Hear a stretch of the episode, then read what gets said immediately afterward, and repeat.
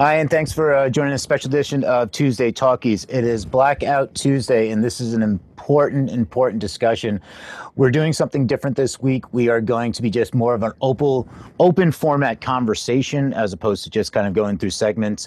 Uh, it's really important, you know, to see what the organizations are, are doing to support and open up this dialogue. This is something that is a long conversation that needs to be addressed on a constant basis to affect long term change.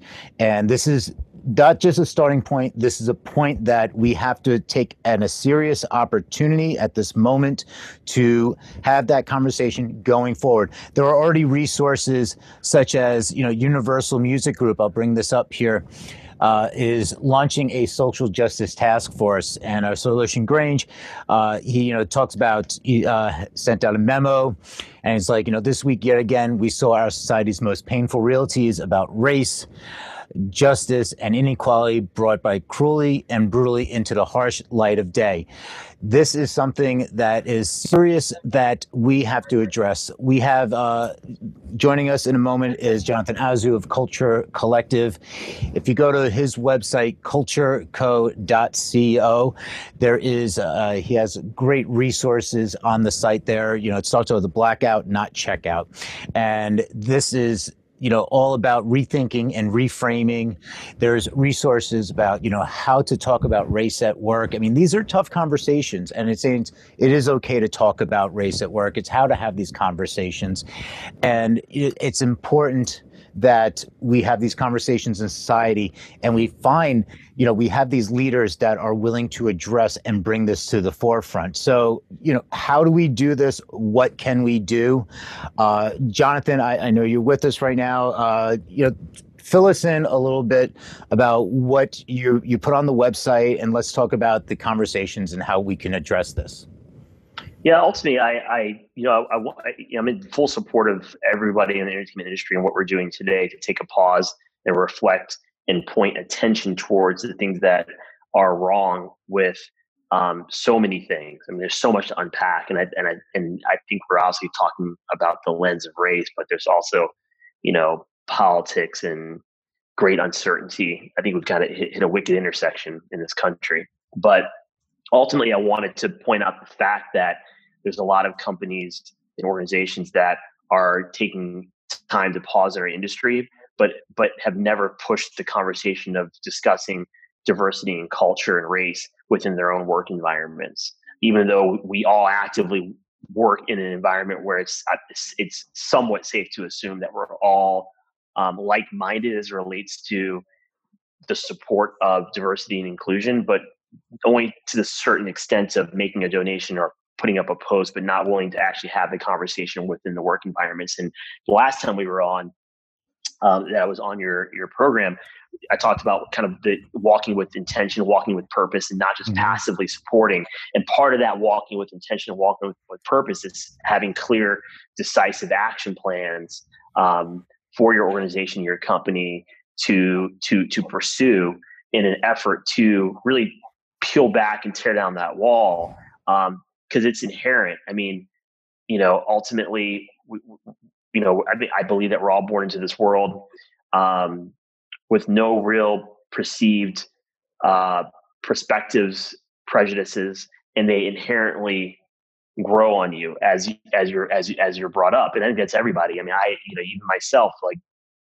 you know, uh, you know, when you when you when you grow up in a household and your parents say things, right? Um, whether they're right or whether they're wrong, you're around that right? So you you absorb that and you take that with you through you know through your life and through where you work. And sometimes those perspectives and opinions um, can sway you and you don't even know it. So i think it's important to have perspective too and to hear from other people across the aisle um, and whatever that aisle may be. You know that may be background that may be opinions on certain things um, or it may be how you grew up but it's important to share and talk about those things because it gets you to a better world of understanding yeah, thank you. And it's so what what is like what is that outline and we, and we we like you said it's like you know what is that action plan i mean and, and there's so many layers of it But what is even that first step? What what is that as a leader of an organization or you with your business colleagues? It's like what is that first step? Like people are fearful eh, because they they're they they're fearing the fact of like how to even approach the subject. So what is the first question?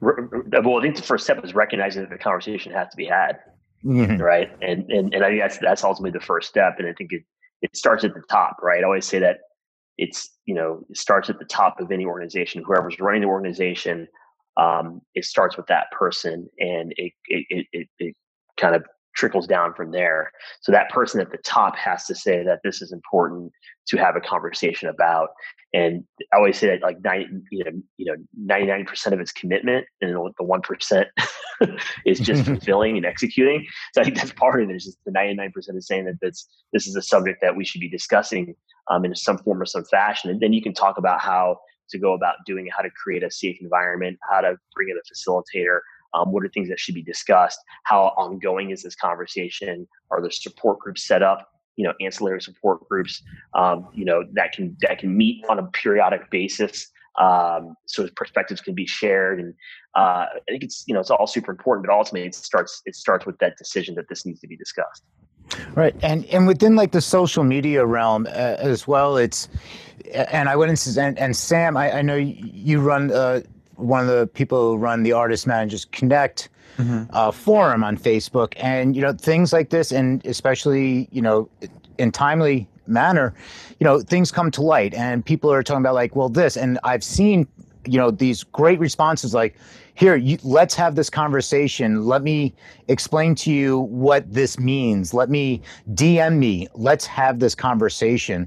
Uh, what what are you seeing? And in an approaching like you know you're running a community. So you know based on what you know jonathan was saying there like how do you m- bridge that with the business and with those communities and you know with your colleagues yeah you know it's I think it's common to think that the entertainment industry at large is is a fairly uh, culturally aware and progressive place, and of course that's not always the case. And we have plenty of people in the industry who don't sort of participate or just pay lip service, and it's not exactly, uh, you know, what this is, what today is about, and what the movement's about, and what activism is supposed to be about. Um, from a community perspective, I think the people that I'm connected with and the people that I've been talking to are very passionate about um, participatory action and and um, creating space for inclusion and dialogue.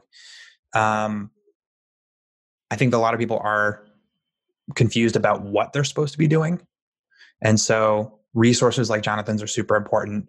Resources that are available, I'm sure people have seen a lot, but actually acting on that is, uh, you know, sort of a psychological uh, barrier for a lot of people that they have to kind of cross this gap into actually taking action and that's you know that's just a, a life matter in that generally speaking the difference between people who achieve great things and people who don't is their ability to execute on good ideas and there are a bunch of great ideas right now and the execution is what matters so that's something that I'm going to be doing later today is participating any way that I can, um, be trying to be as safe as possible and encouraging as many people as I can to be aware of the events that are happening around them, be aware of their resources so that they can take part. Um, somebody recently uh, texted me and said, "Hey, I, you know, I know you're going on a supply run to kind of bring stuff to people. Can I send you? Can I Venmo you some money to go and and you know support that action?" And I said, I appreciate it, but don't send that money where it matters more. Um, not to me. I don't need the help. Um, so things like that, conversations like that, directing people, uh, even if they're already taking those actions, I think that's uh, where where the community stands to do its part. And, and Jonathan, we you mentioned earlier when when uh, in, the, in the green room we were talking about, you know, organizations and like you know we have, we have we have we have like almost like this perfect storm that's happening right now. So we have you know the COVID and and quarantines and lockdowns, and now we have curfews on top of it. But you also talking like you know organizations and like you know we had you know you can donate here, you can donate here. What are these? What are some organizations that we should be looking at as this community to support in you know in one way or shape or another? Yeah, you know, it, it, and I think we have hit, a, like I said, we've, we've hit an intersection, um, a really scary, dangerous, frightening intersection in this country, and and and um, there's so many things that need support um, across ac- across the way. I mean, you, you mentioned COVID, and there's a lot that's happening in in the Black community as relates to COVID, right? Um, and the impact that it has on our on our community, um, and the lack of resources uh, that are in the community, and the lack of um, of, uh, of access to health care. Um, there's 27 million some odd Americans that are uninsured. The majority of them are minorities, right? And so there's a lot that that needs to be done, you know, across the way. We're at a kind of a dangerous intersection.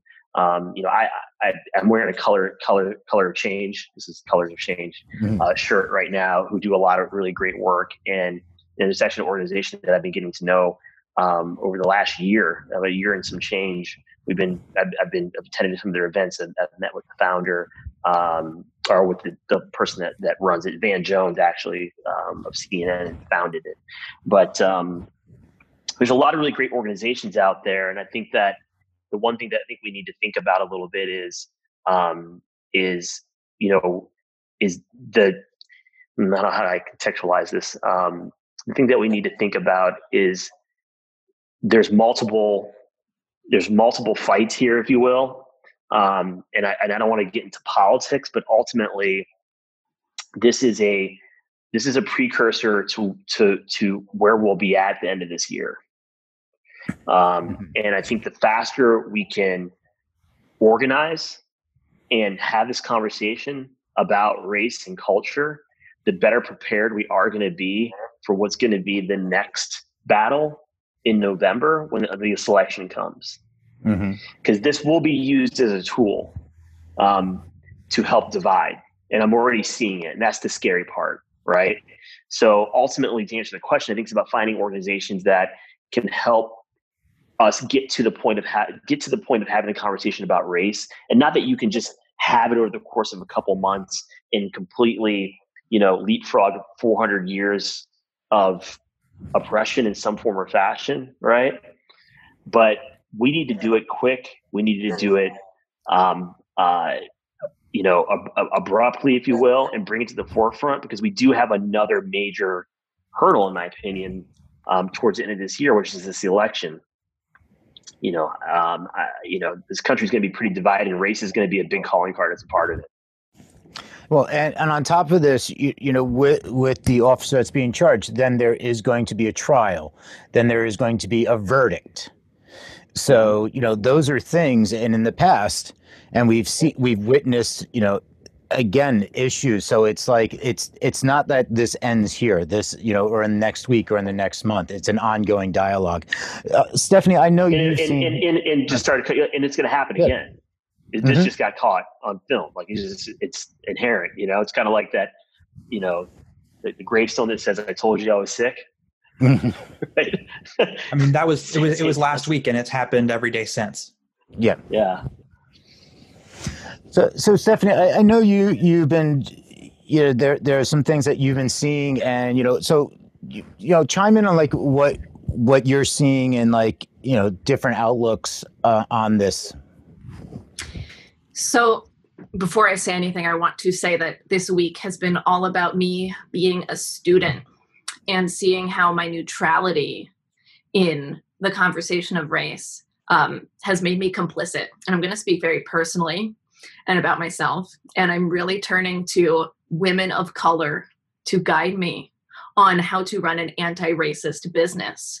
And in this conversation, I, I want to speak to artistic leaders, creative entrepreneurs, small business owners and share with you what brilliant women of color have been teaching me. Specifically, um, I want to shout out to Trudi Lebron, who has been making it her mission to educate white leaders on how to have an actively anti-racist business, having anti-racism as a core tenet of my business. This had never occurred to me until this week. Like what a gift to have this knowledge. And what I'm learning is that anti-racism is an explicit way of being that is intending to disrupt racist behavior. And my business needs to have values that are driven with anti racism, that I need to be more than intentional. I need to be explicit in the values of my business, that my business is anti racist, that there are no questions on where I stand.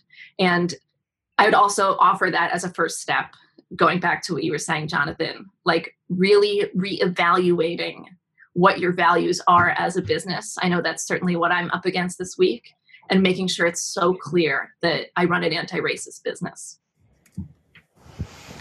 And that's important. So, yeah, Stephanie, if you have like you know links to people we can share, like you know who who are these people that we should be looking to, to and like any of these types of organizations, people like you know that are that are stepping up and are leading this way. So, uh, yeah, if we can add that in, we'll add that into the show notes. Uh, Dave, uh, I know you you were you, uh, you were going to see if your girlfriend can make it as you know as a performer, artist, band, everything. You know, and from what your perspective, what what are you seeing from from your area? I can only I can only give you my own perspective, and um, so my perspective is just what it is. You know, I grew up in Bensonhurst. Um, it was a super racist place in the '80s and the '90s. It was all run by the mob, and the mob just hated black people for whatever reason. And I also grew up right by the projects, which was just all black people in the, in the Marlboro projects. So I saw a lot of racism and grew up with racism. You seen any of the Spike Lee movies? I mean, that's exactly how like it was. And um, my, one of my first memories ever in life was um, 1987. Um, Yusef Hawkins was like killed um, around the block from my house, and I remember my parents explaining that to me, like, okay, this is what just happened around the block. And then uh, Reverend Al Sharpton came and marched around my my block and you know we all sat on the stoop and, and they explained it to me what it was. And i just remember it not making sense to like why would they do that? Why would these italian kids want to do that to this black person? So it didn't make sense to me right? So i'm just going to give you a couple of concepts and you know hopefully you'll take um, something from these concepts so now fast forward to school right public school and i used to go to my parents are very into health food so i would go to school and my parents would give me like soy milk cartons of you know, soy milk, and nobody had soy milk back in the days, right? So I would take out my lunch and whip out my soy milk, and all these Italian kids would be like, "What's that?" And I would be like, "You know, it's soy milk," and they're like, "You know what? Soy milk, we beating you up." So I'd have to fight Italian kids because my soy milk was strange, right? And now we live in a world of almond milk, coconut milk, soy milk, rice milk. It's not strange, you know. And so I feel the same thing about the times we live in now. It seems it's like in 50 years and 100 years, we'll look back and we'll be like, man, like humans, like so silly, so stupid. You know what I'm saying? Um, I'm in an interracial band. The uh, Shinobi Ninja toured for years, seven, eight years in a row, toured all over America. Lead singer is a beautiful black female. And I got interacted with a lot of racism, you know, in small towns. I've toured in the South, toured in all of these different places. And I, the thing I found, I'll give you just one example. We were in Erie, Pennsylvania, and we got off the stage, and this white guy comes up to me, like kind of, you know, hillbilly type of guy. He goes, "Hey, man, you guys are you guys are great, you know, but um, I never met a black person that I that I liked. And I and I looked at him and I said, like, why did you just say that to me? You know what I'm saying? And but I kind of felt in the compassion in my heart, like, you just haven't met enough black people. That's what it is. And I think it's like, you know, it's fear, you know, and the opposite of fear is love. And compassion is so important um, for our human race, you know, to, to, to get to where we need to be and where we will get to. It's, it's really about teaching. It's about teaching the next generation that the next generation, this generation maybe is fucked. You know, the, those old white guys in, in politics, they're gonna die, you know, and they'll die with that racism. I hope that the next generation won't learn that. You know, they'll grow up watching TV and be like, you know what, like that seems silly. These are my Facebook friends. Why would I hate somebody that I'm friends with on Facebook? You know, so that's just how I, how I've seen things. And um, one other thing is like growing up watching I Love Lucy, they always smoke cigarettes and then uh, it became that you couldn't smoke cigarettes anymore because people were dying of cancer. But back in the days, they didn't know that, and they thought, "Oh, smoking cigarettes super cool." Racism's not cool. You know what I mean? Like living with fear is not cool. And, and I know that we will get there as people because we will teach with the love and the compassion. And the generation that grow, grows up now, my daughter's mixed. You know, my, my girlfriend's black. the generation that grows up now will I hope will not grow up with the racism that we grew up with because they'll see these things and go like, this seems really silly. You know what I mean? And I hope that that that's going to happen. You know. Yeah, right. just to just to build on that, I think that um that that diversity inclusion is is is so important across all aspects of life. You know, and I think you're right. I I, I grew up in the Midwest, you know, um, and went to school in Iowa, and it was pretty interesting. I mean, I definitely like I like like I met people who had never met a black person before, and I was like the first, you know, and their their their notion of what it was was different than what they saw.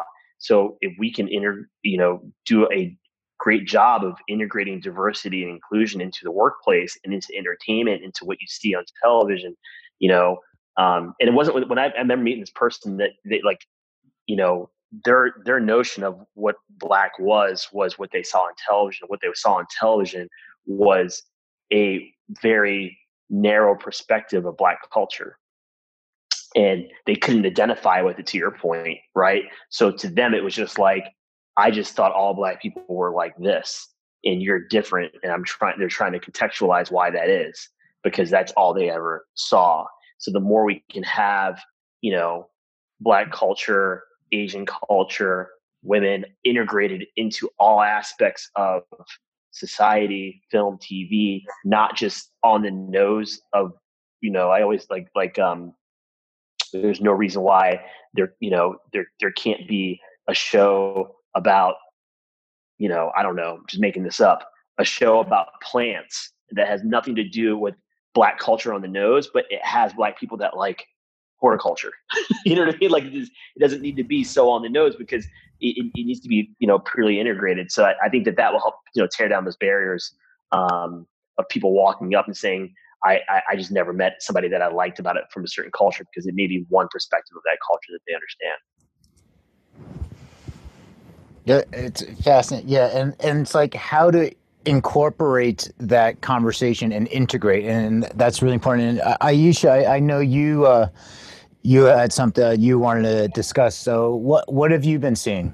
Well, what are your know, thoughts? Um, picking up on what Jonathan was saying earlier, uh, mentioning this idea of right and wrong and how as you know tiny children we come with a pretty clean slate on that i think that's so essential in this time because we're really seeing an incident and a series of incidents following it that are putting right and wrong in such crystal clear light and today you know i'm really glad that um, this um, what today is is this pause and a silence in a good way, a kind of silence where you can go inward and connect to that sense of right and wrong as a way of guidance. Because, in addition um, to what we're seeing, there's also a lot out there I'm seeing that I'm concerned about as far as um, traps, ambushes. Um, you know, the very fact that this is all going on during a deadly pandemic is significant.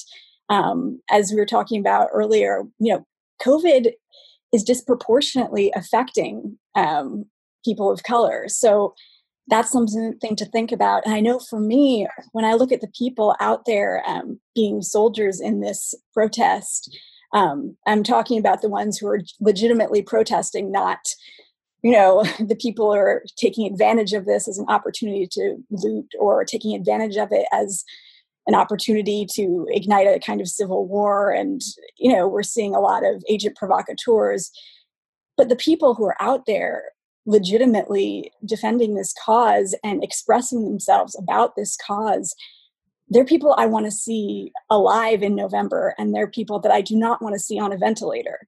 So i really hope that um, you know care is being taken there and it's good to get silent for that too and to know clearly what your next right step is you know? Um, we can serve this cause in, in many different ways. So yeah just getting quiet and getting connected with that and what's true for you i think is so important and that's what the today was about is it was about settling in it's like reflecting and opening up in the community and that's why you know I'm, I'm you know you know thank you everybody you know for coming in because it's a conversation that needs to on, be ongoing. And and Jonathan, what what is something, and I guess, you know, we can kind of make this a little bit more of a wrap up now, but what is it that, like, what we have here? So we've been doing this show and I've had you on.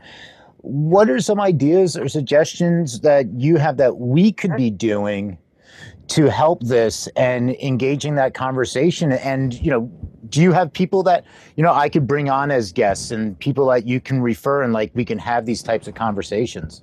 Yeah, I, I think it's important to, to for you to, to have an ongoing, scheduled, open form conversation that's structured, and maybe have guests on that can can talk about or help lead perspectives on certain topics. There's so much to unpack. That that's. Mm-hmm. I mean, I'll be honest with you. The, the, what keeps me up at night right now is just that we have financial uncertainty, we have health uncertainty, we have um, you know, we have in, you know obviously inherent you know racism, which which which has always been there. It's kind of like I always compare it to uh, to uh, chicken pox and shingles. Like you, you're always a carrier, right? Mm-hmm. and then something happens where it just exposes itself and it becomes a big thing, right? But it's always there, right?